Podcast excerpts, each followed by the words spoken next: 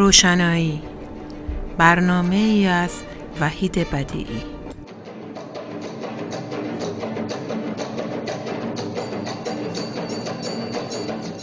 با سلام مجدد خدمت شنوندگان عزیز رادیو پویا و برنامه روشنایی. بخش دوم گفتگومون با احمد جواهریان رو ادامه میدیم. در قسمت اول احمد جواهریان در مورد مسائل زنان و مسئله اینکه جامعه مرسالار جامعه ضد مرد و ضد زن هست صحبت های جالبی داشت. در این قسمت از برنامه احمد به وضعیت داخل ایران و در واقع تحلیلی در معضلات زیستن در رژیم آخوندی یا رژیم حاکم ایران خواهد پرداخت. احمد جان در خدمت هستیم. در خدمت شما هستم و مجددا سلام می‌کنم خدمت شنوندگان. خب بریم سر بحث مسائل ایران. که الان خب خیلی حاده این روزا.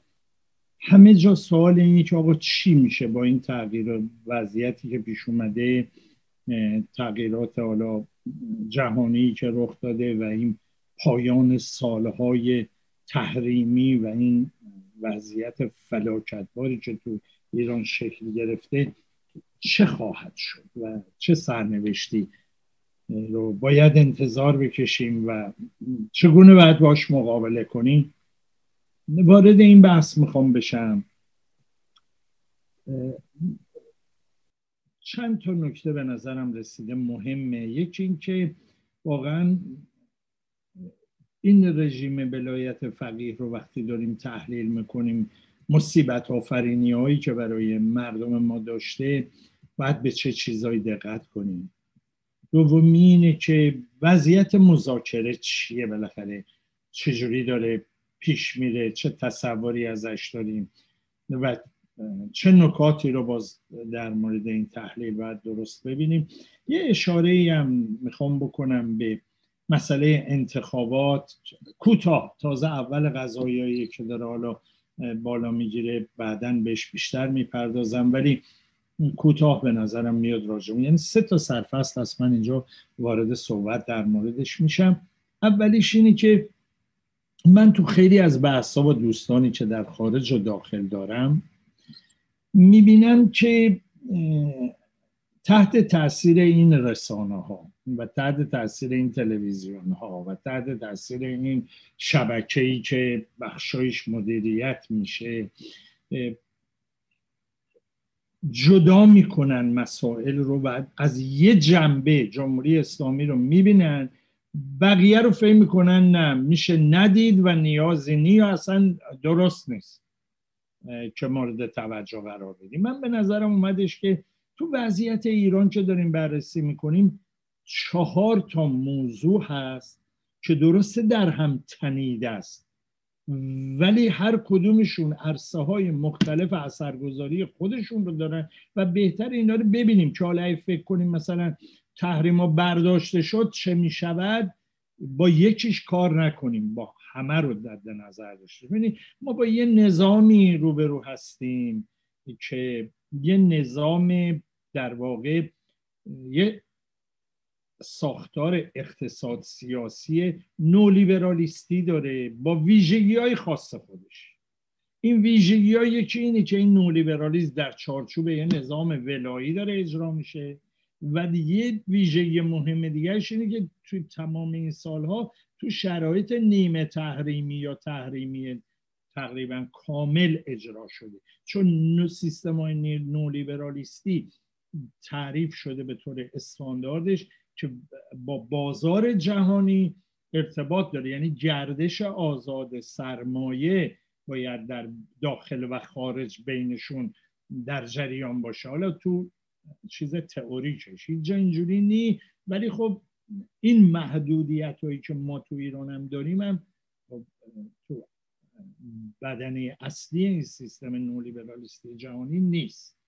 ولی ما اینجا دو تا ویژگی داریم. یکی این که این به قول شما نظام آخوندیه نظامیه با یه ایدئولوژی با یه فرهنگ با یه ساختار در واقع مدیریت سیاسی در واقع اسلام سیاسی که حالا نولیبرالیزم را اجرا می‌کنه و دومیش هم تحریم. دومین نکته اینه که یه فساد سیستماتیک از بالا تا پایین توی این رژیم هست. این فساد سیستماتیک که شکل گرفته خودش یه مسئله بسیار مهمیه و هر جا هر کاری رو می‌خوای بکنی سیستم فساد الان تصمیم می‌گیره که اگه اینو سرش رو کج کنیم چجوری سود بیشتری می‌بریم؟ اصلا مدیریت پذیری ها رو به شدت آسیب زده در واقع این سیستم فساد چیز. هی هم بخوان همش در حال مبارزه با فسادن. ما چل سال در حال مبارزه با فساد در واقع چل سال داریم سیستم فساد رو باز تولید می‌کنیم. و سومین نکته مل منیجمنت ما میگیم سوء مدیریت ناش های ناشایستی رو های در واقع چه صلاحیت های لازم رو ندارن.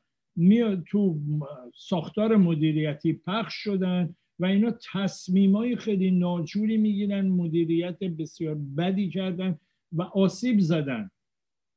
مثلا همین در مورد کرونا ما موزلی به نام بد مدیریت کردن رو داشتیم جدا از فساد جدا از اون سیستم بازاری که به داشت را چه صدماتی زده. و خیلی جاهای دیگه هم همین قضیه. با سیلا دیدیم همین قضیه. با مثلا نمی‌دونم اداره بودجه مدیریت بودجه همین قضیه رو دیدیم. که صد سازی ها همین قضیه رو دیدیم. اینا سوء مدیریت مدیریت خودش یه داستان مهمیه توی کشورداری اگه شما مدیریت درستی رو نداشته باشی یا بتونی مدیریت درست داشته باشی خیلی چیزا فرق می‌کنه. حالا بعضی ها مثلا میان از این تو شبکه هم هستن جوونا به خصوص. حالا اومدن حکمرانی مثلا مناسب و خوب و اینا مثلا این بچه های شیکاگو ما بگیم بهشون دیگه. در واقع همین نه نولیبرالی چیه؟ اقتصاد اصلا همین اینه. ما چیزی به نام نولیبرالی ندیدیم. فسادم می‌تونه کم شه می‌تونه زیاد شه. ما مشکلمون مدیریت و سوء مدیریت و حکمرانی بد و حکمرانی خوبی فقط میان با یکیش و ما رو فریب میدن. نه اینا هر کدوم سر جای خودشه. و چهارمیش مداخله خارجی و تحریمه. ما از اصلا از بد و شکلگیری انقلاب مداخله خارجی داریم که به انواع و اقسام اشکال فقط هم تحریم نبوده. تا همین آخرین لحظات سیاسی هم که نگاه کنیم بحث الان تحریم و مداخله خارجی داریم و اینا روی وضعیت فاجعه که برای اقتصاد ما با وجود آورده اثر داره. حالا میگم مثلا تحریم رو برداریم درست؟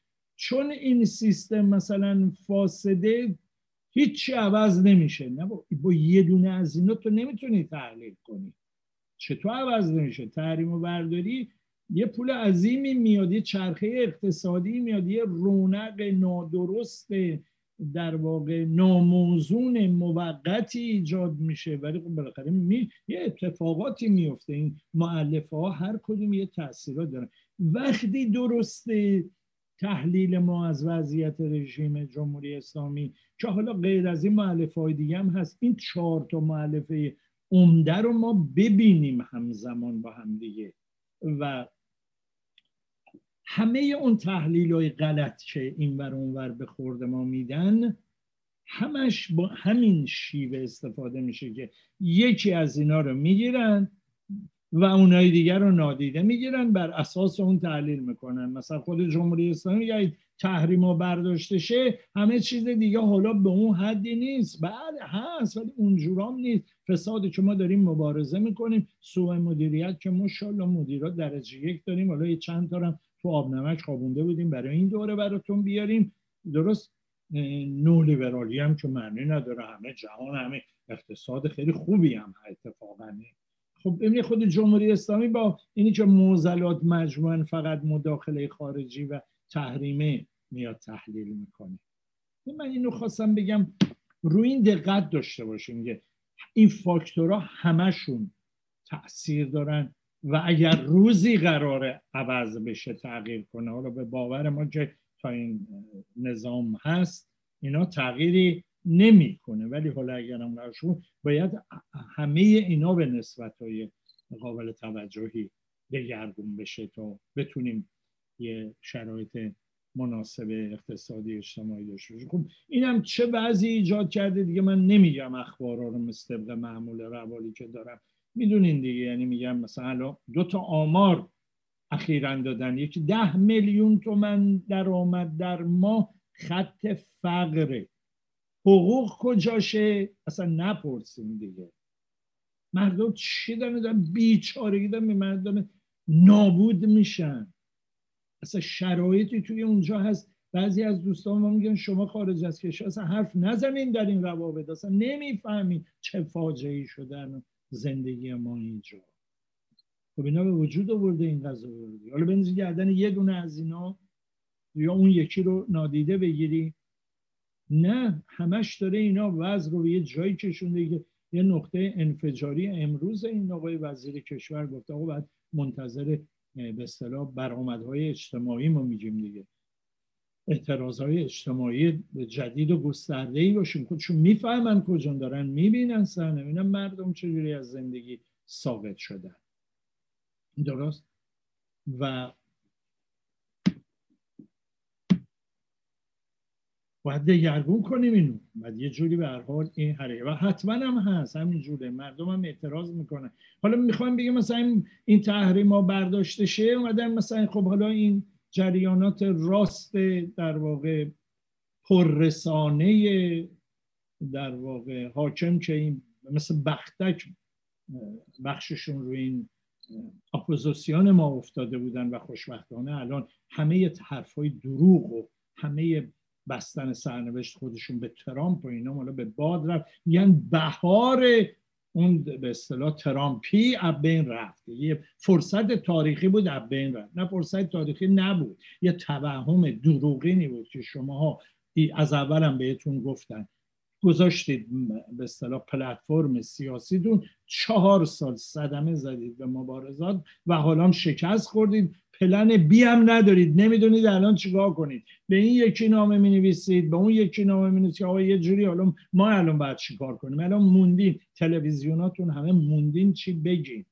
اقلا فکر نکنید آقای ترام ممکنه بره دیگه. حالا یه پلن بی می داشتید ندارید خب اینا نه دیگه آقا فقط اینجوری اون, تحریم خارجی انقلاب ایجاد نمی‌کرد. دروغ بود و اون صدم های جدی زده به جامعه ما. حالا بگذرم از این بس بحث دوم مسئله مذاکره و مذاکره که در جریانه. باز توی این قضیه به نظر من میادش که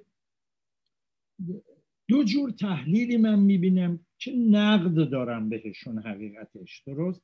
یکی اینکه دوباره تقلیل گرایی ساده می‌کنیم غذایا رو. که انگار مثلا یه آمریکایی داریم و یه جمهوری اسلامی داریم و خب معلوم جمهوری اسلامی مجبور شده از دید این طرفی ها. مجبور شده الان تن میده به همه خواسته های برجام و یا از اون طرف جمهوری اسلامی مقاومت کرده و الان دیدیم که بایدن مجبور برگرده مثلا به برجام نه صحنه پیچیده تر از این حرف هست یعنی حتی در بود داخلی توی ایران برجام مخالف و موافق داره. این مخالف و موافق زرگری نیست. زرگرام مثلا بی خودی با هم دعوا نمی کردن این جنگ زرگری یعنی صحنه سازی برای دعوا نه. یعنی یه دعوایی که عمده نیست. اون تو خود هم اصطلاح زرگری رو ما بد می‌فهمیم. نه و یعنی رقابت دیگه رقابت. توی داخل ایران موافق و مخالفایی وجود داره با مسئله برجام. چرا؟ به خاطر که حجم عظیمی از پول بره تو بخشای نظامی یا نره تو بخشای نظامی امنیتی. درست؟ یا جیر این گروه بیاد یا جیر اون گروه بیاد. در واقع جناها در واقع لایه های مختلف سرمایه داری حاکم درست؟ می‌فهمن که با برجام و بدون برجام در واقع این چرخش های اقتصادی ترنوورا به مسیرهای مختلفی میره سرش میجنگن سهمای خودشونو بگیرن این همین تضاد تو منطقه هست. اینجا ما فقط با یه جمهوری اسلامی نمی‌دونم سرکشه نمی‌دونم چی چی و یه جامعه جهانی که حالا آمریکا و متحدینش هستن روبرو نیستیم. ما الان اینجا سه تا قدرت منطقه‌ای شکل گرفتن چون متحدین خودشون هم دارن. یکی عربستان سعودی یکی ترکیه یکی جمهوری اسلامی. ما یه دونه نداریم. الان سه تا که اینا باز برجام بشه نشه براشون فرق داره و یه اسرائیلی داریم که خیلی روشن و مشخص گفته که با تمام توان نمی‌خواد بذاره این قضیه اجرا بشه. اینکه فکر کنیم حالا اون اونم مثلا زرگریه یه چیزی میگه. اینا به نظر من خطرناکه و پر از تناقض این نوع نه اینا هر کدوم منافع منطقه خودشون رو دارن و این تقابلات به کش و کشا بین غذایشون هست. حالا جالب این سه تا گروه هم سه تا چیز ایدئولوژیک دارن. یعنی جمهوری اسلامی بر اساس شیعه اسلام اشری حقه به قول خودش در واقع اسلام سیاسی شیعی داره اینجا عمل می‌کنه. ترکیه بر اساس اخوان المسلمین دیدگاه و سازمان ها و نهادهای شناخته شده ده ها ساله اخوان المسلمین داره عمل می‌کنه و عربستان سعودی بر اساس وهابیت. درست؟ سه تا اندیشه اسلامی هم اتفاقا هستن. این اسلام سیاسی تو منطقه ما فقط مربوط به جمهوری اسلامی هم نیست غیر از این ستا و اون اسرائیل هم که بازم دینی کاملا دینی. یه حکومتیه که دیگه رسما می‌دونین دیگه قانون اساسیش هم تصویب کردن که دولت یه دولت یهوده. دیگه حتی سکولاری هم که نباید مثلا دین خاصی رو روی کشورشون بگذارن درش تجدید نظر کردن. حالا یه عده به خورد ما بدن یه دموکراسی نمی‌دونم فلان سکولاری اسرائیل ولی خب اینجوری نیست. واقعا فاکتا اینو نمیگن. بگذاریم. غیر از اینها ما تو این منطقه یه رقابت جهانی هست. قبلا من اینو خدمتتون گفتم. ما در کنار مرز روسیه هستیم که خیلی مداخله داره و منافع های ویژه‌ای تو این منطقه داره و اهرمایی داره برای پیشبرد عدم پیشبرد. چین متحدشو داریم و اونورم آمریکا و اروپا یعنی در ابعاد جهانی هم یه عده‌ای. حتی در دولت ها و وقتی میشکنیم اونا رو توی شرکت ها یعنی بخشی از سرمایه‌داری آمریکا نمی‌خواد یه جنگ دیگه اینجا را بیفته. چند تریلیون دلار دیگه سرمایه به جای عرصه هایی که اون ازش سود می‌برن بره تو عرصه هایی که سرمایه های نظامی امنیتی ازش سود می‌برن. خب مدافع اینه که به یه جایی برسونه این برجام رو و این فرصت رو برای تقابل اینجا بگیره محدود کنه کنترل کنه. یه بخشایی هم هستن با تمام توان دنبال این هستن که 20 سال دنبال پروژه یه جنگ بزرگ تو این منطقه هستن و نمی‌خوانی از دستشون در بره. می‌فهمن اگه الان نمیشه این جنگ و راه میگن خیلی خوب بالقوه نگرش داریم. اگه نمیشه بالقوه نگرش داریم هم درست نگذاریم یهو یک مذاکرات به یه توافقای خیلی عمیقتر به اصطلاح ثابت کننده وضعیت تو منطقه تبدیل بشه که اصلا پروژمون از, دست از دستمون بره. خب اونا از اون درون جهت مداخله می‌کنه. فکر نکنیم که مثلا خب یعنی چی اینجوری زنده نگرش دارن؟ مثلا نذارن بحران تخاصمی که شکل گرفته از دست بره؟ مثالش رو می‌خوایم ببینید مثالش آذربایجان و ارمنستان. بعد 20 سال دوباره دیدیم دیگه اونجا یه جنگ جدید رو انداختن. دوباره همینجوری خاموش نگرش میدارن. تا یه موقعی ظرفیت های بزرگتری ایجاد شد دوباره به راهش بندازن. ما توی منطقه زندگی می‌کنیم پر از تقاسم نظامی و سرمایه های نظامی قول پیکر وجود دارن و از این سود می‌برن. آقای ترامپ خودش اعتراف کرد 6 7 تریلیون دلار 6 7 هزار میلیارد دلار ما توی این منطقه خرج جنگ کردیم چیزی هم به دست نیاوردیم. اون قسمت آخرش رو دروغ داره میگه. چیز به دست کی چیزی به دست نیاورد؟ مگه این جنگا برای به دست آوردن چیزی غیر از اون چیزی بوده که به دست آوردیم؟ 6 7 تریلیون دلار ترنوور چرخش اقتصادی نظامی ایجاد کردین نونش هم بردین دیگه به قیمت نابودی این منطقه. اگه ما دید شرکتی دید سرمایه داری دید اقتصادی نگاه کنیم معلومه دنبال چی و معلومه چیکار کردن تمام این منطقه همین کارا رو انجام دادن. این همین وضعیت الان ما داریم توی افغانستان می‌بینیم. دیروز خبر دارید این نامه آقای بلینکن؟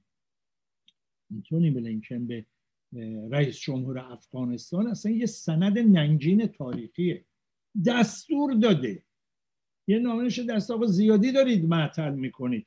دولت قانونیتون که حالا ما همش پشتیبانش می‌کردیم و افتخارات می‌دونستیم و یه روزی قرار بود افغانستان بشه سوئیس. درست؟ اون رو بذارید کنار. یه دولت موقت ائتلافی با طالبان ایجاد می‌کنید. وقتم زیاد ندارید. باید سریعا این کار رو بکنید و حکومت انتقال پیدا کنه. یعنی علا رقم اصلا واقعیت رو توی افغانستان که حالا این دولت هم اینجا حالا چه دولتی حالا کاری نداریم. به وجود اومده درست دارن این رو میدن حکومت و دست طالبان. طالبان از حالا از یکی دو ماه گذشته تمام مخالفان رو داره ترور می‌کنه. حالا نمی‌دونم طالبان می‌کنه یا خودشون می‌کنه. مستقیم چون ما این ترورها تو خیلی کشورها دیدیم. از جمله تو خود ایران. تمام عناصری که مخالف اجرای برنامه هستن دم در خونهشون تو خیابون بم همه دارن کشته میشن. حالا این معاون رئیس جمهورشون هم که الان اومده گفت آقا این ننگ ما زیر بارش نمیریم. من من که فکر کردم که این الان کی میره هوا. بمب زیر ماشین اینو کی بگذاره. خب اینا دارن حکومت رو عدم میدن به طالبان. و این چی بود این جنگ آزادی بخش بود؟ رهایی بخش بود؟ این لوله های نفت کو این چاه های فلان کو نه آقا این چاه این لوله این معدن خود اقتصاد جنگیه.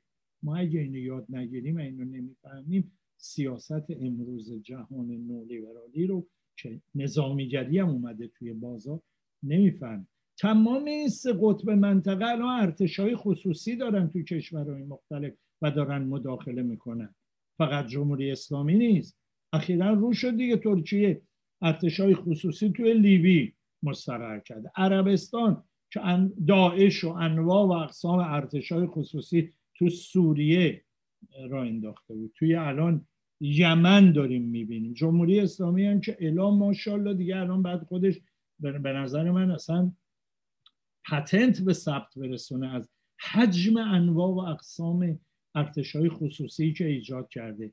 این به اسم بازوی اینجا و بازو. نه اینا ارتش تعریفش از نظر اقتصاد سیاسی به نظر من ارتش خصوصی هم کتایب حزب الله یه ارتش خصوصیه.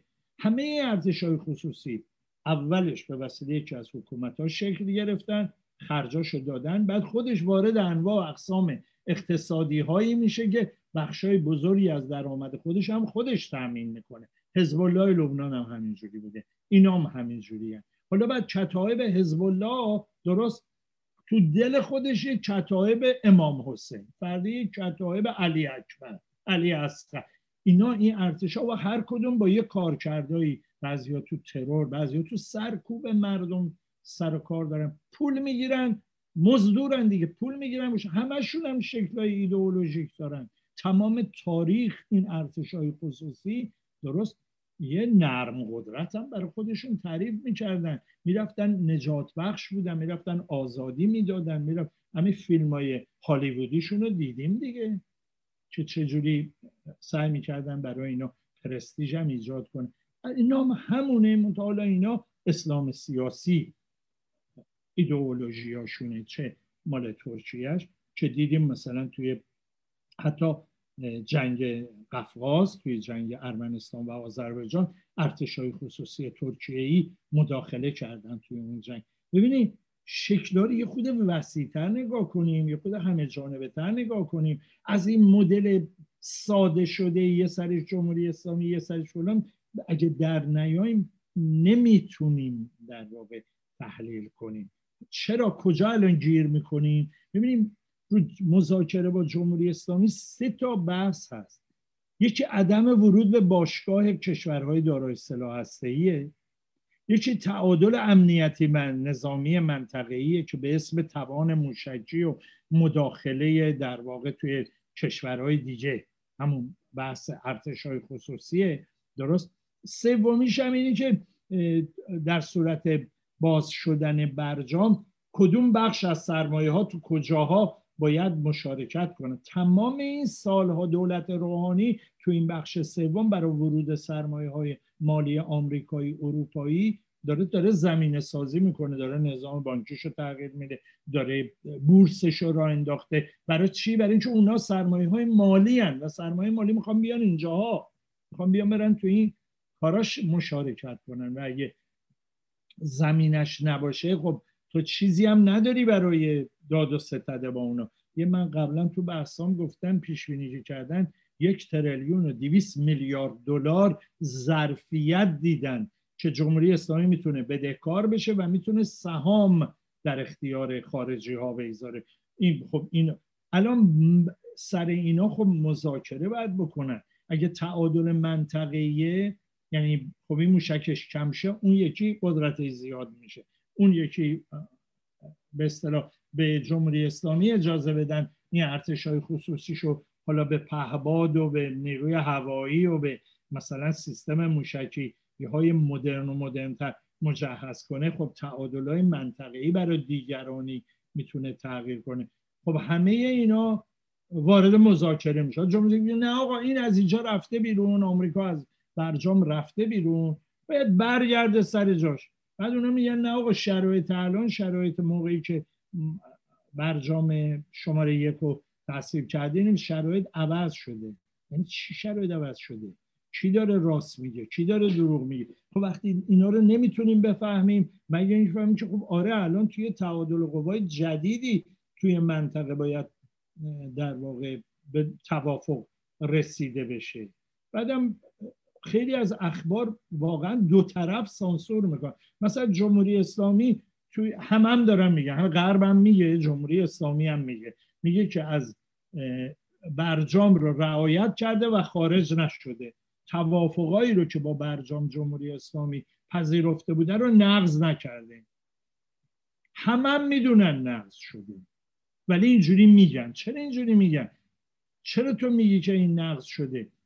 آقا این آقای صالحی رئیس انرژی هسته ای بود. اومد گفتش آقا زیر فشار قرارش دادن. دو سال پیش بود. گفتن آقا شما توی راکتور عراق بتون ریختی صدمه زدی دیدی هم که دوباره تحریمت کردن. وضعیت و افراطی های راست جوری کرده بودن. اومد مصاحبه کرد گفت آقا چی گفت ما بتون ریختیم؟ ما طبعا تو راکتور نریختیم.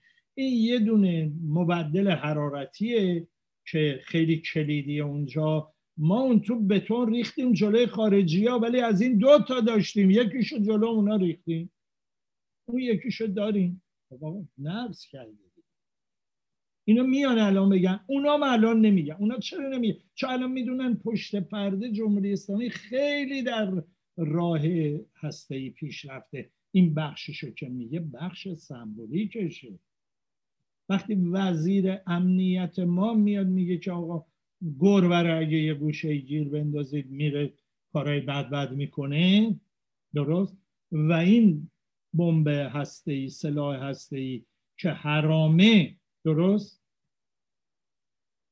اگه شرایط بخواد فشار به ما بیاد یهو حلال میشه مثل اوزون برون که یهو فلس پیدا شد یا اوزون برونی که سالا حرام بود حلال شد اینم می‌تونه حلال بشه هیچ کشوری تو دنیا نگفته ما اگه این کارو کنیم میرم سراغ بمب هسته ای رفته میگه. که تا حالا تو تاریخ این اتفاق این غربیان می‌دونن اینو. تو این مدت رفتن کارهای عجیب غریبی احتمالا کردن که برای هیچ نشده. نمی‌خوان بگن چون می‌خوان از جمهوری اسلامی توافق بگیرن. اونا رو سرشو بذاره اونا رو ببنده اونا رو ادامه نده. جمهوری اسلامی هم نمیگه به خودش نمی‌خواد بگه این کارا رو کردن. کنید خب توی اخبار و رویدادها واقعیت ها گفته نمیشه که یه نمایش این با یه نمایش اون دو تا رسانه ها به خورد ما میدن. بعد ما رو بعد این وسط تحلیل کنیم که چه وضعیتی اتفاق افتاده و چه وضعیتی اتفاق نه حالا اگه همه جانبم نبینیم نمی‌تونیم نه مذاکره واقعی وجود داره. باید برای هر کدوم از اینا به یه تعادلی برسن. این تعادل رو باید خیلی کشورهای منطقه جهان بپذیرن. بخشای مختلف سرمایه جهانی بعد سهماشو اینجا در واقع یه جوری تقسیم بشه و جمهوری اسلامی و به نمایندگان این دولت بایدن که با هم هم رفیقن و مثلا روابط خصوصی هم مثل دارن در حال مذاکرن برای این قضایی و بخشای بزرگی هم مخالفن دارن چوبلای این چرخه می‌ذارن سعی می‌کنن این پیش نره. اگه پیش رفت یه جوری کج و کوله به تصویر برسه. ما با این مجموعه مواجهیم. حالا باید شرایط ایران رو بتونیم برای اساس تحلیل کنیم. من جور دیگه ای وقتی می‌بینم تحلیل داره میشه می‌بینم بسیاری فاکتای درجه یک رو می‌گذارن کنار. فاکتای بسیار مهم رو می‌ذارن کنار. بس که تناقض داره تحلیلشو. برای اینکه بتونن واقعیت ها رو بخورونن به تحلیلشون برای یه نمونهش میگم مثلا عربستان سعودی با بایدن با این بن سلمان درگیر شده دیگه. نمی‌تونه بگی زرگریه که این, این کاملا رویارویی شده. تلفن می‌زنه به پادشاه میگه اصلا اینو قبول ندارم. داره تحت فشارش می‌ذاره. حالا قبولش هم داره یا نداره. و میگه بعد این کوتاه بیاد از این. زیاد خواهی های منطقه ایش و مداخلاتش تو همه جایی که تا تو آمریکا مداخله می‌کنه تا تو انتخابات آمریکا به نفع ترامپ مداخله می‌کنه خب اینا الان شاکی هن دیگه. خب حالا عربستان سعودی درست جالبه که میگم قدرت های منطقه شده اینا. عربستان سعودی خب با من این کارو می‌کنی؟ سهام جدیدی رو که برای این آرامکو داره سهامش خصوصی می‌کنه دیگه خصوصی سازی ماشاءالله همه جا در جریان. سهام جدیدش رو تو بازارهای اروپایی به یورو فروخته. اولین بار در تاریخ اینا پترودالر بوده. دلارای نفتی بوده. این بعد فقط نفت رو به دلار معامله می‌کرده. الان شرکت بزرگترین شرکت رو داره سهامش رو به یورو تو بازارهای اروپایی معامله تو آمریکا عرضه نکرده. یعنی داره دهنکجی می‌کنه. یعنی قدرت های مختلف منطقه. اینجا درگیرن قدرت های جهانی درگیرن. حالا طولانی شد امیدوارم موفق شده باشم هدفم رو برسونه این مذاکره مخالف و موافق داره درست؟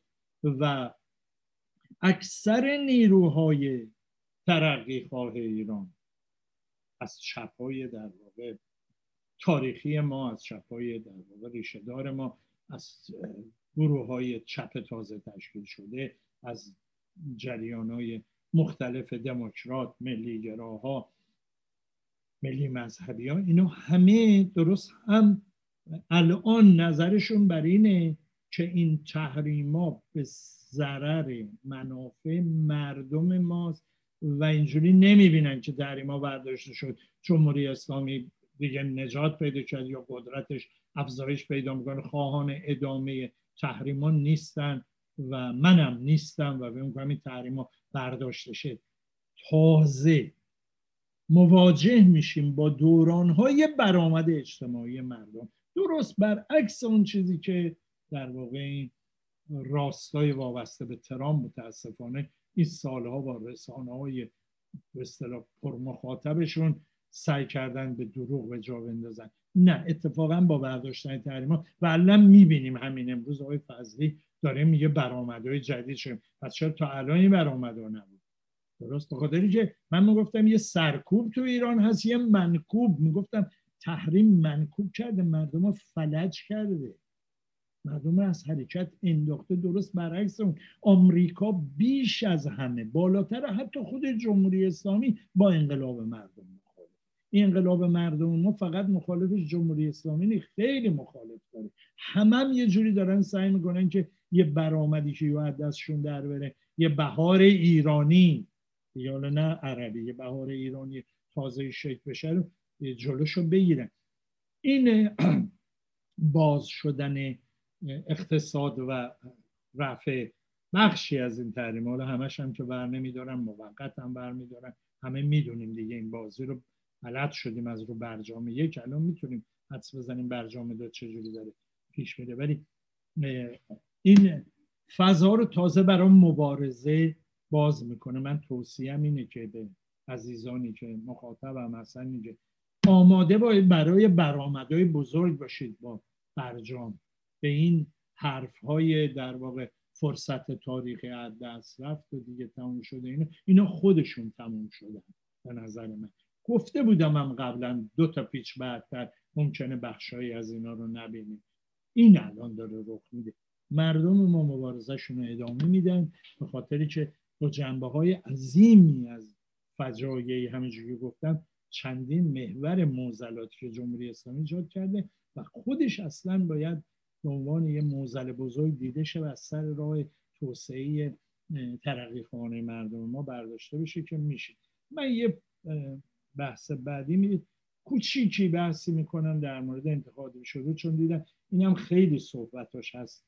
بین مردم و شاید خواهان این باشن. حالا نظر منم به عنوان یه تحلیلگر بشنون. خیلی زود الان تصمیم گرفت که داره چه اتفاقی میفته و انتخابات قطعا حتما با این مذاکرات هم در هم تنیده است. هممون هم اینو می‌دونیم چون تو برجام یکی رو دیدیم دیگه که برامون یه نسخه آقای روحانی هم پیچیده شده بود. بگذاریم. ببینیم همه جاها انتخابات یه پرایمری داره. در واقع به خاطر ماهیت این بازاریابی سیاسی شما برای اینکه بخوای یه آدمی رو ببری رئیس جمهور کنی بعد برای این رأی جمع کنی بعد برای این دور آدمای مختلفی لابی های مختلفی حولش شکل بگیرن. همینجور که تو آمریکا دیدین یه مرحله اول انتخابات داریم یکی ده تا کاندید میدن اینا با هم رقابت می‌کنن بعد تو دل اینا کاندید اصلی در میان شکلای دیگه ای از این ناچارن جاهای دیگه اجرا میشه. الان ما تو مرحله پرایمری تو مرحله اولیه انتخابات تو جمهوری اسلامی هستیم. آدمای مختلفی رو میدن جلو اینا نقش آفرینی هایی می‌کنه حول اینا اخباری ساخته میشه. توی محافل پشت پرده نشستایی دارن و بعد ارزیابی میشه کدوم اینا ظرفیت این در واقع قضایی ها رو دارن که بیان تو انتخابات. چون تو برای اینکه آرای مردم رو جلب کنی از قیافت از حرف زدن از شیوه عمل از تبلیغ از خیلی چیزات اثر داره و هنوزم بشریت به قدرتی نرسیده که اینا رو بتونه قابل پیش بینی. هوش مصنوعی هم نمی‌تونه ظاهرا این کارا رو بکنه. برای همین در واقع تست پنل می‌کنن تست پرفورمنس. ما می‌گفتیم تو صنعت. یعنی میاری تو عمل ببینیم باهاش چجوری برخورد میشه. الان هم آدم های مختلفی رو دارن میارن وسط و بحث حولشون می‌سازن و ارزیابی می‌کنن. آقای رئیسی ها قالیباف ها لاریجانی چواکبیان احمدی نژاد متحری و سعید محمد رو بذاری تو گیومه فکر کنم یا سلوات هم بعد بفرستیم. اینا الان این مرحله از کاره. از قبل بگیم این معلومه اون یکی میشه اون معلومه حتما اون حتما نه. اینا تحلیل های اشتباهیه. خود اونام نمی‌دونن. میارن توی گود ببینن چجوری باهاشون برخورد میشه و خیلی هاشون یا می‌بینی حذف میشن. یا می‌بینی مثلا آقای قالیباف رفت مسکو اونجا چکش برگشت خورد. نامش برگشت خورد یا می‌بینی تقلیل ممکنه پیدا کنیم ممکنه هم نه دوباره توی لابی دوباره مطرح دوباره بالا بگیره. ما الان اینیم. خب هممون هم می‌دونیم که در واقع اینها تلاششون برای این خواهد بودش که این انتخاب هر چی میشه حتما دستبوس رهبره در این شک و تردید نیست و دیگه الان اینا نمی‌ذارن. از دستشون در بره براشون هم مهم نیست که دیگه این شورای نگهبان بگن آقا این نمی‌دونم تحمیلی بود و به بقیه اجازه ندادن و دادن و اینا دیگه گفته شده و اینا می‌دونن.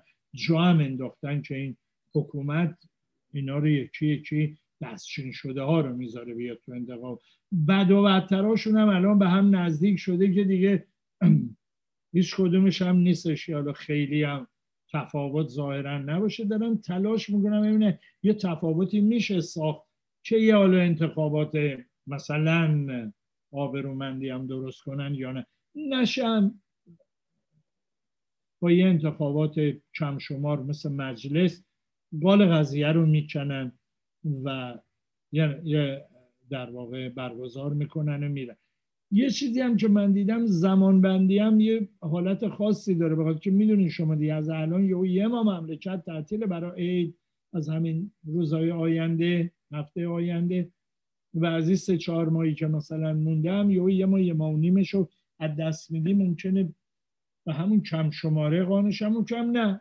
یه بازیایی رو شکل بدن یهو یه آدمی رو بیارن که مثلا نظامی نیست و حالا نذاریم نظامی ها بیان سر کار یه آدمی رو بیاریم مثل آقای روحانی که مثلا من حقوقدانم سرهنگ نیستم ولی بعد دیدیم آقا سرتیپ هستن. سرهنگ چی؟ خب زیر عباس این درجه ها. دیدیم دیگه اینو. به همین لحاظ به نظر من میادش که ما بعد اینو به صورت مرحله اولیه ببینیم. خودم وقتی نگاه می‌کنم می‌بینم دوباره اینا دارن سعی می‌کنن که مثلا این غذایی ها رو بسازن مثلا متاثر میشم حقیقتش. امروز دیدم نماینده یه نفر اومده پیشنهاد داده که آقا این نظامی ها می‌تونن شرکت کنن از نمی‌دونم سرتیب به بالا نمی‌دونم تیمسار به بالا رو بیایم این بند رو حذف کنیم. حالا بیچاره برای اینم که نگن حالا به خودش موزلم پیدا نکنه گفته چرا آخم فقط از تیمسار به بالا؟ چرا سرهنگا سرگردا مثلا شرکت نکن ولی این پیشنهادش عددا رو نگاه کنید با 207 رأی مخالف در مقابل 25 رأی موافق رد شد. 207 به 25 مجلس ما رو نظامی ها فتح کرد. 207 به 25 یعنی 10 به یک. یعنی دیگه اصلا قانون اساسی مثل میانمار هم لازم ندارن اینا که نظامی ها اصلا یه سهمی قدرت رو تو قانون اساسی نوشته باشن. اینا مرحله به مرحله جای مختلف رو فتح کردن. بخش عظیمی از اقتصاد ما رو نظامی ها در دست گرفتن. با, با صنایع نظامی به علت پوشش برای کاراشون تو دوران تحریم چنان در هم تنیدن در واقع ما با یه حکومت نظامی مصادفیم که معلوم نیست تو به اصطلاح پرده های جدیدی که از خودش نشون میده اصلا شکلهای نظامیش رو کامل کنه یا با یه مدل هنوزم ترکیبی ادامه حکومت بده. این بازی های انتخاباتی توی کشور ما به خاطر همین یه بازی های واقعا دردناک اصف انگیزی شده که هیچ رابطه ای با یه دموکراسی حتی محدودم دیگه نداره و داره این رابطهش رو از دست میده. اینجا هم با یه شعر کوتاهی از یه شاعر عزیزی که من اسمش رو فراموش کردم هرچی هم جستجو گذاشتم پیدا نکردم دوباره. شعر کوتاهی از اون این بحثم هم تموم می‌کنم. میگه سیرک به پایان رسید. تماشاچیان همه رفتن بازی این بوزینگان را اما پایانی نیست. اما جان خیلی متشکرم و ممنونم از اینکه وقتتون امروز به ما دادی و دو مبحث بسیار حساس و خوب رو مورد بررسی قرار دادی.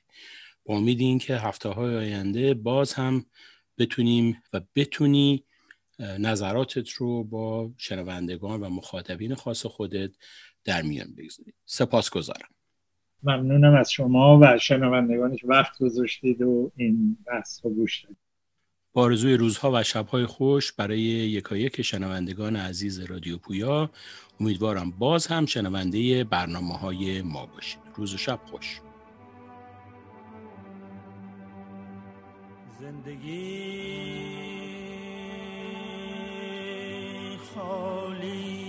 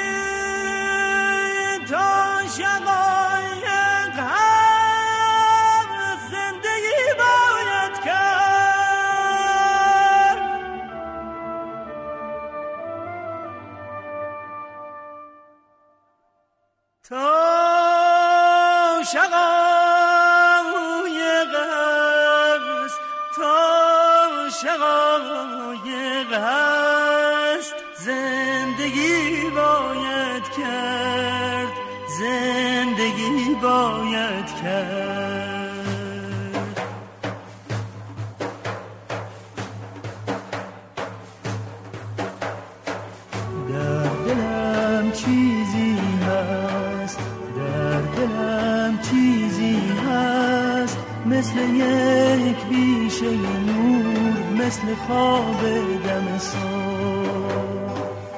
در دلم چیزی هست در دلم چیزی هست. مثل یک بیشه نور مثل خواب دم و جنان بیتابم و جنان بیتابم که دلم بدوم تا تندش بروم تا سر کو بدوم تا تندش بروم تا سر کو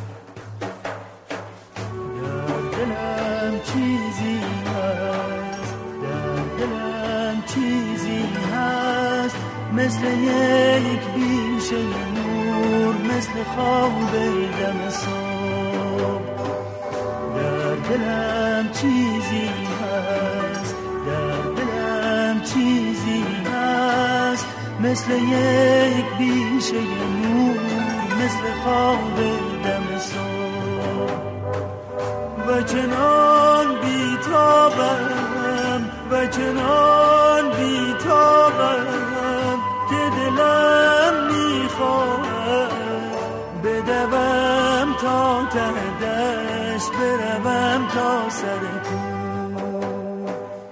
بدوم تا ته دشت بروم تا سر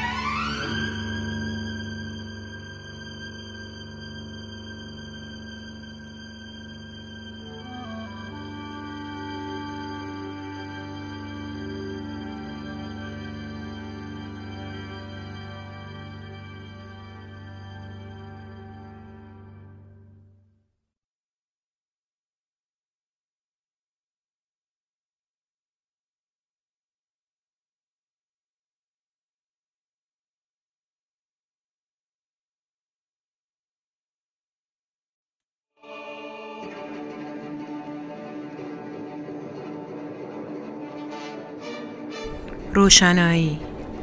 برنامه ای از وحید بدیعی.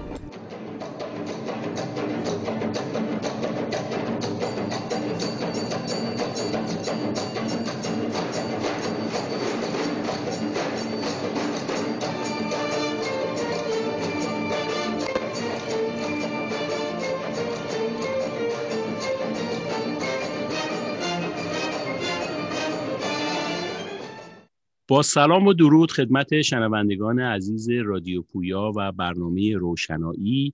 من وحید بدیعی هستم و یک بار دیگر با این برنامه در خدمت شما هستیم. دیروز روز 8 مارس روز جهانی زنان بود و مراسم گوناگونی برگزار شد. در جای جای دنیا این مراسم بزرگ داشته شد. متاسفانه در کشورمون ایران اجازه ندارن زنها این مراسم رو برگزار بکنن و مصیبت بزرگی در اون مملکت هست که زن بودن کار بسیار دشوار است. 8 مارس رو بهانه کردیم تا با دوست و همکار عزیزمون احمد جواهریان گفتگویی داشته باشیم پیرامون مسئله زنان. احمد جواهریان با سوژه جامعه مرد سالار جامعه ضد مرد و زن است. این روز و این رخداد و ماجرای زنان رو زیر ذره بین می‌بره. احمد جان خیلی خوش آمدی. خوشحالم که با ما هستی.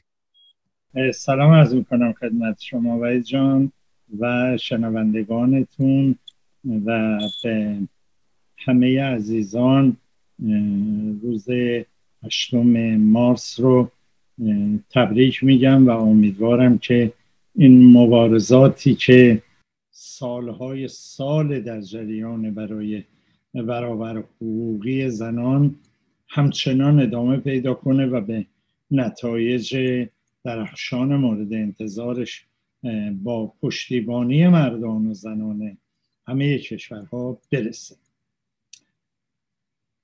امروز صحبتی که می‌خواستم بکنم خدمت شما و شنوندگان در مورد مسئله زنان. خب رسمه که روز هشتم مارس رو دیگه آقایون زیاد حرف نزنن و تریبون دیگه در خدمت زنانی باشه که راجب مسائل و نقطه نظراش و مبارزهشون و خواسته هاشون و در واقع این بحث ها داد سخن بدن. اما اینی که حالا من اولین باره که در این مورد صحبت می‌کنم و امسال به این مناسبت فکر کردم یه صحبتی برای این قضیه بکنم حقیقتش زمینش این بودش که یه کار تازه ای رو پژوهش تازه ای رو کرده بودم با خواهرم زهره و ارائه دادم یه مقاله ای نوشتم همین چند روز پیش انتشار پیدا کرد. مبارزه برای رهایی زنان مبارزه برای رهایی مردان نیز هست. احمد جواهریان در سایت اندیشه نو انتشار پیدا کرده. کسی خواست ببینه مقاله پژوهشیه یه نگاهی به بحث مبارزات زنان فمینیزم و بعد مطالعه مردان و دیدگاه های مختلفی که در مورد این مسئله بوده و هست. اما اون جدا از اون نگاه پژوهشی که حرف دیگران رو گفتم و جمع کردم حرف های خودم داشتم که بهش برخورد کرده بودم. یادم اولین بار پیش خودت بودم. یه رومانی رو دادی به من خوندم چون رمان حالا نه اسم رمانه یادم نه اسم نویسندش ولی یه قصه سفرنامه مانندی بود از یه خانومی که توی هند در واقع ماجراش گذشته بود و خاطراتش رو اونجا در واقع به شکلی رومانی نوشته بود. توی اون به یه درسی اشاره کرده بود به نام مطالعه مردان توی دانشگاه هند. به اصطلاح کورس یه درس دانشگاهی ارائه شده بود. برای من خیلی جالب بود این قضیه. چون همیشه بیم کردم این مردم یه مشکلایی دارن که کسی ازش صحبت نکرده ایشکی وارد غذایاش نشده. و به نظر آمد این مطالعات مردان باید به این زمینه پرداخته باشه. خیلی جویا بودم تا اینکه همین چند ماه گذشته وارد این قضیه شدیم و دیدم جستجو می‌گذاری مطالب جالبی تو این زمینه هست و زمینه همین مقاله شد که در واقع انجام دادم و خب حالا به مناسبت این روز از خیلی زوایا وارد مباحث مختلفی در واقع شدند عمدتا زنان. و یکی خب از برجسته تریناش اینه که اصلا این برابر حقوقی زنان و برمیگرده به تاریخ همین هشتم مارس که خب در واقع یک جنبشی بوده در کارگری زنان کارگرن و چپ ها روی این خیلی تاکید داشتن. تا سالها هم ندیده گرفته می‌شد توسط دیدگاه های راست. تا اینکه خب این در سالهای گذشته یک روز این روز رو بالاخره روز جهانی اعلام کردن و خب حالا وجه های مختلفی فمینیست های مختلفی روی این قضیه در واقع حرکت کردن برای برابر حقوقی و این روزها خیلی هم مطالب سخنرانی ها جلسه های به اصطلاح جالبی برگزار شده و هم در واقع لینک های مختلفی تو شبکه ها همه دیدیم. من نمی‌خوام همونا رو تکرار کنم و وارد همون بحث بشم. طبق سنت همیشگیم ترجیح میدم یه حرفای ناگفته ای رو بگم یه حرفای کمتر گفته شده ای رو بگم. توی خیلی از برخوردهای فمینیستی و زنان یک جوری نسبت به مسئله زنان و مردان و این تبعیض صحبت میشه که انگار شرایط اجتماعی موجود برا مردا خوبه یا زیادی خوبه یا مردا خیلی احساس سعادت دارن. یک مزیت های خیلی برجسته ای دارن در این زندگی اجتماعی این روزا و این زنانن که در واقع این جامعه مرد سالار موجود به هیچ وجه مناسب زندگیشون نیست و باید تغییرش بدن. و حالا مردایی که در واقع مورد انتقاد و به اصطلاح نقد جدی هستن و خیلیش هم به حقه بخش بزرگیش به حقه اینها در واقع باید اگر واقعا اخلاق و جرایش های انسانی یا ترقی خواهی دارن باید به یه نوعی انگار توبه کنن از اون رفتارشون و برگرد از بخشی از مزایا و حقوقشون بگذارن که خب این به زنان هم برسه و این تبعیض در واقع کاهش پیدا کنه. واقعیتش اینجوریه که تو نگاهی که من داشتم تمام این سالها دیدم نه این جامعه مرد سالار برای مردم مزیت و یا یه چیز با ارزشی نیست. در واقع ما مردها هم توی جامعه مرد سالار اون مردی که باید باشیم نیستیم از نظر جنسیت. اگه دو پایه ببینیم زن و مرد ما مردها هم اون مردی که باید نیستیم و احساس سعادتمندیمون توی چنین جامعه به شدت خودشداره به شدت دچار در واقع انواع و اقسام بیماری های مختلفیه و خوشبختی اون نیست. یعنی که مثلا نمی‌دونم مرد حالا می‌تونن تو این جامعه نمی‌دونم دستشون بازه این کارو بکنن اون کارو بکنن نمی‌دونم به زنا ظلم کنن نمی‌دونم. تو محیط های کار نمی‌دونم سوء استفاده می‌کنن. اینا سعادتمندی برای مردم نیست. بعدی که آدم اینجوری مثلا به این قضیه نگاه کنه و فکر کنه حالا مردم خیلی مزیت دارن تو این قضیه. ما تو این جامعه مثالایی می‌زنم. که حالا حرفای خیلی کلی گفته نباشم. این اولین نکته ای که آدم می‌بینه به عنوان یه مرد تو این جوامعی که داره زندگی می‌کنه اینی که از دید زنا از دید زنانی که نصف جامعه یه رابطه عادی و درست و مناسبی نداری. با تو اینجوری نگاه نمی‌کنن. تو به چشم یه متجاوز دیده میشی. تو اگه مثلا بیش از ده ثانیه یه آدمی رو نگاه کنی یه زنی رو نگاه کنی کار خیلی زشتی کردی. اگر شما خدمت درس کنم کنار خیابون مثلا عقب یه،, نفر هستی یکم ماشین تو سرعتش رو کم کنی تو ایران خیلی اینو می‌دیدیم. تمام خانمایی که کنار خیابون واسطن خودشون می‌کشن کنار روشون رو برمیگردونن تو تو به عنوان یه متجاوز می‌بینن.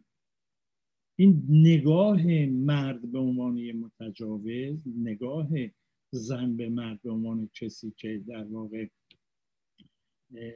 قابل اعتماد نیست و آدمی خطرناکیه. نمیشه باهاش یه تنها بود نمیشه باهاش رو بهش داد نمیشه باهاش حرف زد. اینها شما توی فضایی زندگی می‌کنی که با این چشم بهت نگاه میشه. این چه احساس سعادتمندی برای مردا و همراه می‌تونه داشته باشه؟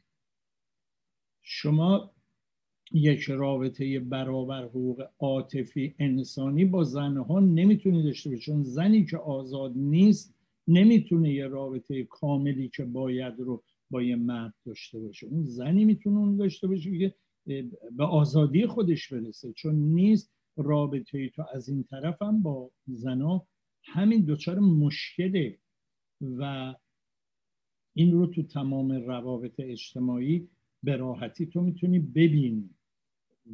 و تلاش برای اینی که مبارزه کنی علیه مرد سالاری و این رابطه برابر حقوقی رو ایجاد کنی در واقع داری جامعه آینده ای رو می‌سازی که برای تو هم زندگی توش سعادتمندانه تره. نه فقط برای زنها برای شما مردها هم عینا همون ویژگی رو داره. به نظرم اومد روی این تجربه های مختلفی رو حتما هممون داریم. یه بخش دیگه ای رو که دیدم مسئله این روزا خیلی خب یکی از بحث های مهم زنان مسئله خشونته. خشونت مردان به ویژه در خانواده. خب می‌بینیم آمارا رو دیگه. چقدر زنات و خشونت کشته میشن اصلا؟ چه آسیبایی زده میشه؟ توی این بحث مطالعات مردان دیدم بحث های جالبی کردن که آقا این خشونت توی خانواده که فقط به زنا آسیب نمی‌زنه. اگه ما بپذیریم که این خشونت توی خانواده به مردها هم آسیب می‌زنه چون پسران چون کودکان ما که فقط دختران نیستن پسرها هستن و کودکان کودکان شاهد بهشون گفته میشه شاهد خشونت اینا آسیبای جدی می‌بینن از خشونت های مرد سالارانه توی خانواده. و خیلی هاشون دچار تراما میشن و آسیب می‌بینن.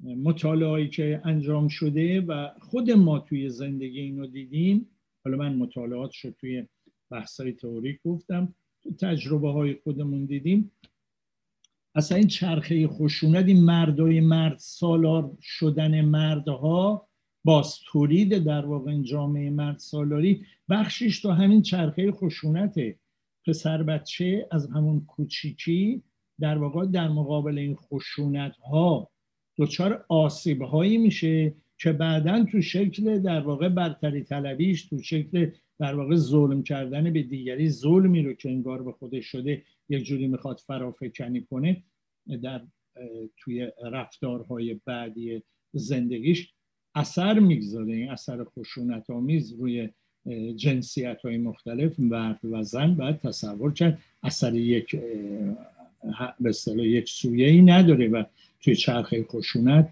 این مردها رو در واقع برمیگردونه و آسیب بهشون می‌زنه و هممون هم اینو دیدیم. حالا ما تو نسل ما که حالا خونواده این داستان عمده نبود برای من شخصا ولی برای خیلی از خانواده ها بود و ما اینو دیدیم. ما تو مدرسه هم همینو داشتیم. مثلا توی مدرسه به عنوان مدرسه پسرانه اون تو جامعه بسیار به خشونت برخورد می‌کرد با پسران با این دانش آموزان پسر. یعنی ترکه و چوب و چماق و فلک اصلا رایج بود. یک کار خیلی شدید و غلیزی بود. این حتی تو مدرسه های دخترانه به این صورت انجام نمی‌شد که با پسرها انجام می‌شد و یک اقتدار وحشتناکی رو سر ما بود به عنوان به اصطلاح پسرانی که مدرسه می‌رفتیم و خب آسیب می‌زد.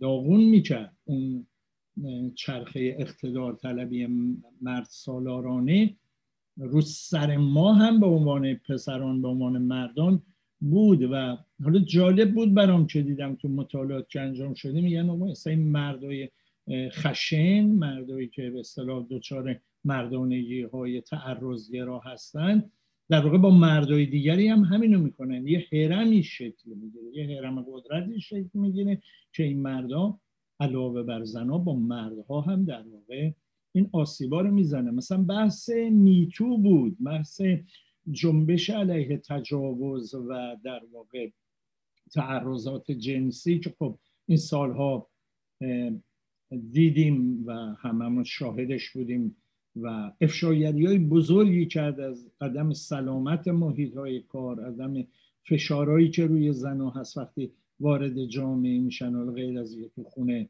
چه مصیبت هایی می‌کشن وقتی وارد جامعه میشن. ولی اون بخش دیگه نگفتن. یعنی اگر فکر کنیم در سطح جهان به خصوص تو این کشورهای جهان سومی که ما زندگی کردیم و بزرگ شدیم اگه اینجا مثلا برای یه میتو را بندازن که با من چه رفتارهایی شده برای مردان فکر می‌کنیم برای پسرها فکر می‌کنیم فاجعه کمتری از زنان نسبت به اونا انجام شده؟ فکر نمی کنم یعنی اون که ما دیدیم اون تجربه هایی که ما شاهدش بودیم نه فاجعه نسبت به تجاوزگری نسبت به همونا ابعاد بسیار وسیعی داره که کسی واردش نشده کسی با این نگاه قضایی رو ندیده. تو جامعه ما تقسیم این زن و مرد مرد جوریه که نباید آسیب پذیری داشته باشه. مرد نباید غرور شکستشه مرد نباید نمی‌دونم در واقع ضعیف جلوه کنه و به اصطلاح بحث از این فضاهای تجاوزگرانه برای مردا چه بسا سختتر از حتی زنا هست که وارد غذایا باشن. یادم میادش که یه بار با خانم میلانی بود اون فیلم زنها نباید جیغ بکشند رو ساخته بود. بحثی شده بود در مورد اینکه یه فیلمی هم شما بسازید راجع به همین مسئله در مورد مردا و در مورد پسرها که باشون همین رفتارا شده باشه چجوریه گفت اون چنان تابوییه که جمهوری اسلامی اصلا اجازه نمیده. یعنی اگر اون فیلم رو در مورد دختر رو اجازه دادن در مورد مردها اصلا اجازه نمیدن. این تابوها قوی تر اونجا. این جنبه ها رو من برای نمیگم که بخوام بگم که مثلا نه مردم هموقع مظلومن. حالا زنا مثلا این نقدشون رو راجع به مرد سالاری باید کاهش بدن. نه این اتفاقا اونا دارن برای ما مبارزه می‌کنن برای علاوه بر برای خود زنها دارن مبارزه می‌کنن دارن برای ما مردها هم مبارزه می‌کنن. ما مردها هم به شدت آسیب می‌بینیم از این نظام هرمی مرد سالارانه. و یک جامعه مرد سالار یه جامعه نیست که مردا توش سعادتمندن و انگار مزیت دارن. نه یک جامعه ضد بشریه این جامعه که در واقع خب زنا پیش قدم شدن برای مبارزه برای تغییرش برای دگرگون کردن این جامعه و مردایی که کنار اونها قرار می‌گیرن تو این مبارزات قرار می‌گیرن در واقع علاوه بر اینکه برای مساعدت به زنها تلاش می‌کنن برای خودشون دارن مبارزه می‌کنن برای سعادتمندی خودشون دارن مبارزه می‌کنن. اگر به نظرم رسید به این جنبه به این وجه از مسئله هم توجه کنیم یه معنی عمیقتری از پشتیبانی مبارزات زنان می‌تونه توی میون ما مردها هم شکل بگیره و از یه جنبه کمکی این بحث خارج بشه و از یه جنبه این بشه که نه یک مبارزه بزرگی علیه یک نظام فرهنگی علیه یک نظام اجتماعی به نام جامعه مرد سالار در جریان و ما مردها هم باید در کنار زنان تو این مبارزه شرکت کنیم. موزلات جامعه ما فقط مرد سالاری نیست. ما با خیلی موزل جامعه بشری دچار موزلات فراونیه و جنبش های مختلفی هم برای در واقع دگرگون کردنش رها کردن انسان ها از این موزلا این تبعیضا این در واقع ستم ها وجود داره جنبش های تک موضوعی مختلف. ما کره زمینمون هم مثلا در حال نابودی در حال نابود شدن در حال نابود کردن دقیق ترش می‌خوام بگم خود به خودی هم نیست.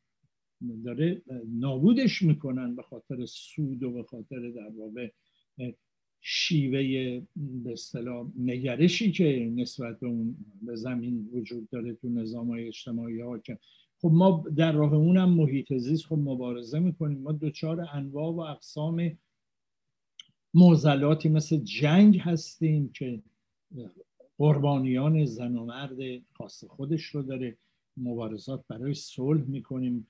از یکی از مهمتریناشون مبارزه برای عدالت اجتماعی. ما می‌دونیم خیلی از موزلات ما وابسته به مسئله در واقع این نوع تقسیم کار این نوع به اصطلاح جامعه سرمایداری مبتنی بر استثمار و این شیوه در واقع تولید و توزیع اجتماعی می‌خوان دگرگونش کنیم عدالت اجتماعی گسترده فقر فاجعه میآفرینه. همه می‌دونیم این رو. نجات پرستی داریم به همین صورت. این و اینا هر کدوم در واقع جنبش های مختلفی رو داره که کنار هم روی هم به یک صورتی در هم تنیده در واقع بخش ترقی خواهانه فعالیت های اجتماعی ما رو دارن به پیش می‌برن و رو هم هم اثر دارن. فقر روی مسئله به اصطلاح ستم به زنان تاثیر جدی داره. بررسی های زیادی شده. خود فمینیستان فمینیست های چپ به خصوص خیلی روی این قضیه کار کردن. یا جنگ. اصلا جنگ فضای تجاوز آمیز به زنان رو به شدت گسترش میده. هر روز بار اخبارامون پر از این در واقع بریشینگ نیوز این اخبار تازه به تازه ای که اینجا اونجا این فجایع رخ داده همین اواخر همین کودکان دختر دبستانی رو تو نیجریه بود نیجر بود کجا بود؟ اخیرا تو اخبار خوندیم که رو بودن و برشتن. چند صد تا دختر بود خب اینا همه, همه به اینا اطلاع داریم و همه شاهدش هستیم و تو خیلی از این مبارزات ما با تفکیک جنسیتی وارد نمیشیم. هرچند همه چیز بالاخره در نهایت وقتی به انسان برمیگرده قطعا وجه جنسیتی داره زن و مرد و یا حالا سایر در واقع گروه های اجتماعی که دوگانگی دارن در این مورد یا اصلا نوع دیگه جنسیت توش شکل می‌گیره. همه جا این ویژگی هست ولی ما نمیریم مثلا فرض کنیم دو قسمت کنیم صلح برای زنان صلح برای مردان. یا محیط زیست رو در واقع وقتی داریم مبارزه می‌کنیم برای محیط زیست به خصوص جوانان ما که الان درگیر این جنبش عظیم جهانی شدن. در مورد محیط زیست خب زنان و مردان نداره کنار هم داریم مبارزه می‌کنیم. توی این جنبش زنان یکی از ویژگی های خاصش اینه خب چون بر اساس مسئله در واقع جنسیت تاکید داره و تو تمام این طول این حالا چند دهه اخیرم که جنبش های فمینیستی به خصوص بالا گرفتن قبلا توی جنبش های چپ این ویژگی به این صورت بارز نبوده که کاملا جدا ببینن این قضیه رو. ولی توی اینها خب می‌خواستن صدای زنان بلندتر باشه می‌خواستن یک جایی در واقع توجه جامعه رو به در واقع دردا و معضلات و چیزهایی که وجود داشته جلب کنن. و به طور طبیعی این در سازماندهی ها سازماندهی هایی هستش که از شکل جنسیتی داشته و زنان باید متشکل می شدن زنان باید مبارزه می کردن زنان باید سخنگو می بودن. و این ویژگی توی این نوع جنبش به اصطلاح تک موضوعی ما خیلی برجسته است. و شاید بعد تا سالها همین برجستگی حفظ بشه به خاطری که راه رو باز کنه توجه جامعه رو جلب کنه. تو کشورهایی به خصوص مثل کشور ما توی ایران هنوز خیلی راه هستش که ما باید بریم. همه زنان جوام بشری هنوز خیلی راه دارن برن تا آزادی کاملشون ولی خب تو جوامعی مثل ما که یه حکومت واقعا ضد زن حاکمه می‌بینیم این برجستگی رو که چقدر زنها هنوز راه فاصله دارن از ابتدای در حقوقاشون رو با چه مکافاتهایی باید به دست بیارن؟ از نمی‌دونم یه حجاب اجباری گرفته از تمام حقوق غذایی مدنی که در واقع تو این رژیم سرکوب میشه و مسائل ناموسی مسائل در واقع مختلفی که می‌بینیم باش درگیر هستن و خب این صدا صدای زنان این ویژگی تاکید بر این در خیلی از ابعادش به نظر من تاثیر مثبتی هم داشته. توی این نکته باید باز بهش اضافه کنم که این ویژگی باعث شده توی جنبش های اجتماعی اصلا کلا دموکراسی خواهی هم توی ایران برجستگی داره حرکت زنها توی جامعه ما توی کشور جمهوری اسلامی ضد زن. و این ارزشمنده. این نباید احساس کردش که حالا مثلا چرا این ویژگی انگار مثلا مردا عقب افتادن؟ بعضی از من می‌بینم به خصوص تو رفقای چپ ما که در این زمینه خودشون رو خب خیلی هم ترقی می‌دونن و دیگه می‌دونیم. ولی واقعیتش اینه که خود بین ما چپ ها مرد سالاری قویه. به خاطر اون فرهنگی که توش بزرگ شدی. چه شما اگه فردا طرفدار عدالت اجتماعی شدی درست تمام سالهای تربیت توی جامعه رو با یه عقیده که تغییر نمی‌کنه.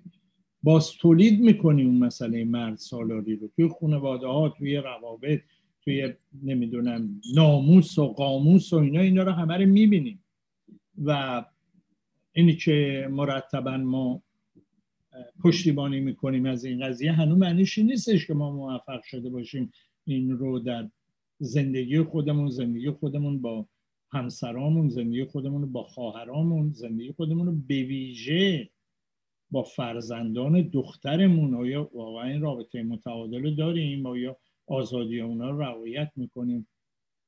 و تو جامعه ما این ناموس پرستی و اینی که انگار مردا یک وظیفه مادرزادی دارن که بعد چند تا زن رو به عنوان خواهر و مادر و نمی‌دونم همسر و فرزندشون باید بپان درست؟ این تو جامعه ما خیلی قویه و حالا یه, جایش به شکلمون ناموس پرستی های افراطی فجیه که اتفاقاتی مثل سربریدن رومینا اشرفی رو تو سال گذشته شاهدش بودیم که اصلا برای هممون یه کابوس شد. هنوز مثل یه کابوس آدم نگاش می‌کنه چطور ممکنه یه انسانی به اینجا برسه و این فاجعه رخ بده؟ ولی تو شکلهای خیلی ساده ترش از پایش پاییدن دیگر زنا تو خیلی از ما مردها هست. خیلی از زنای ما اینو رعایت می‌کنن. خیلی ساده این رعایت می‌کنن. اگه شما به عنوان یه مردی با یه زنی. حتی وقتی از 60 70 سالته. تماس می‌گیری کاری داری فلانی داری. این استرابش که شما یه آقایی به اون زنگ زده می‌بینی. توی این بخشای بزرگی از این جامعه. رو خوشبختانه تو جوانای ما خیلی این کم شد. ولی تو همسن و سالهای ما این قضیه هست. باز به نظر من سوال میومد آیا اگه یه مردی مرتبا اضطراب پاییدن جسم و بدن و ناموس و قاموس یه سری زنهایی رو در اطراف خودش مثل یه بار سنگین توی ذهنش داره این سعادتمنده؟ این احساس سعادت داره؟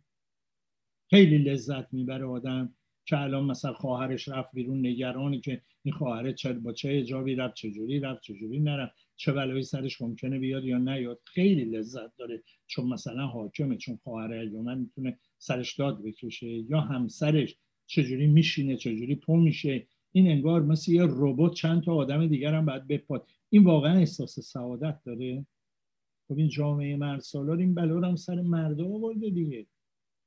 چرا از مردها و آسیبها و بدبختی هایی این مرد سالاری بر سر ما آورده چرا صحبتی نیست؟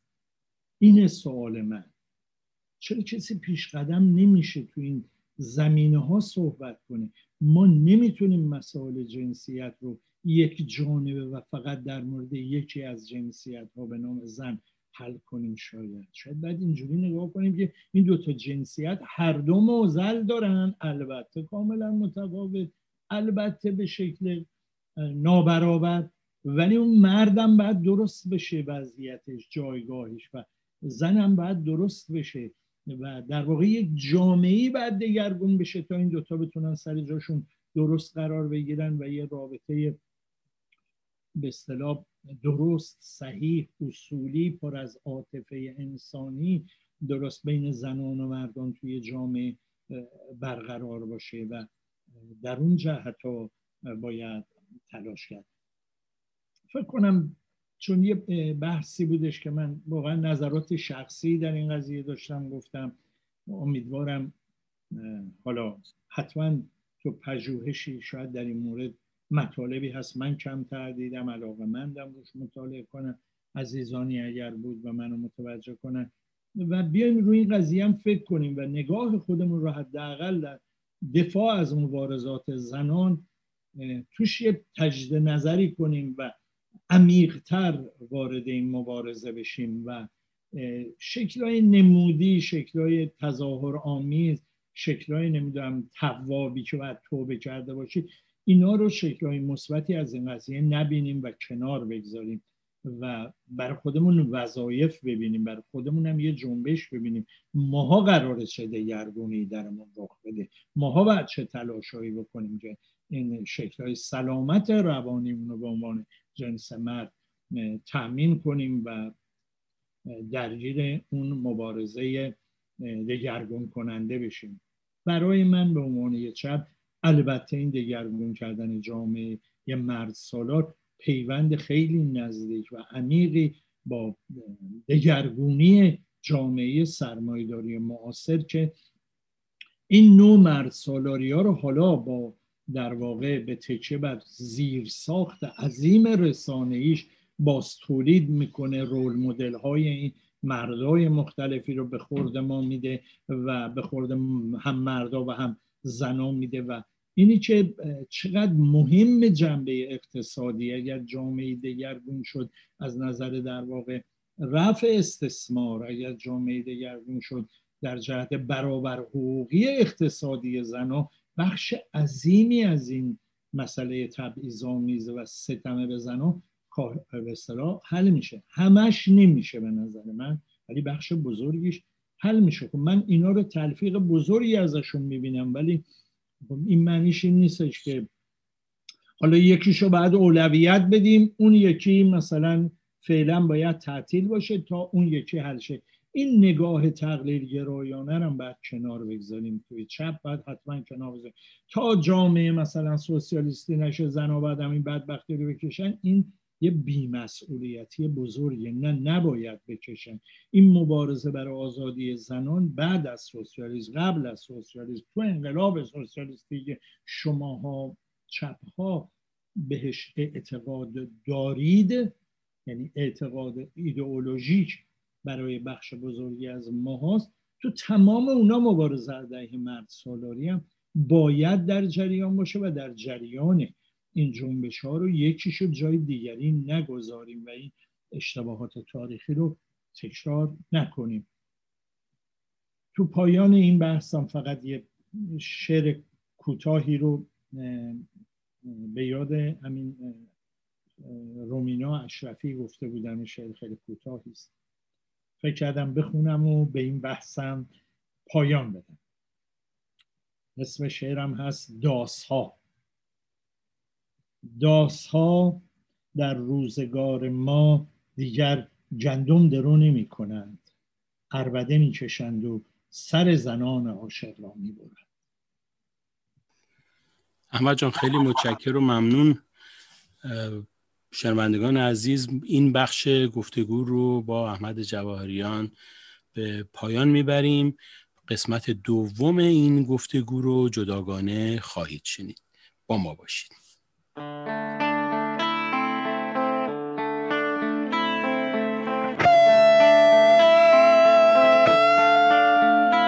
ادام گل و قتل چکاوت نمی‌تونی بترسونی کسی رو. قناری عمری از توی زندون می‌خونه نقمه آزادگی. رجز می‌خونی از مرگ و مجازات. رجز می‌خونی از زنجیر و میله. تموم ترس تزینه ببینی که پروانه نمونده توی پیله. به ترس از من.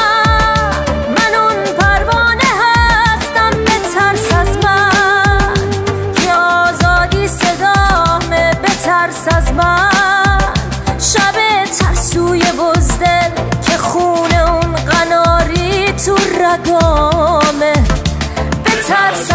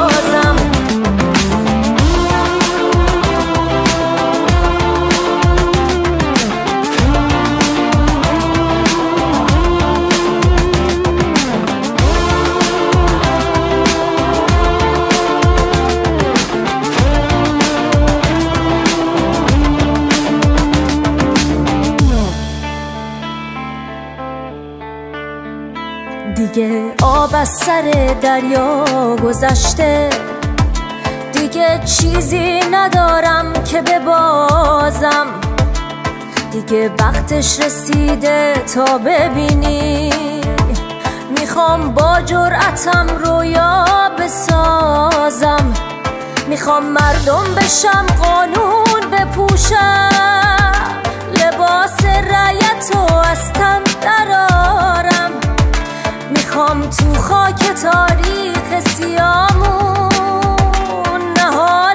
روشنایی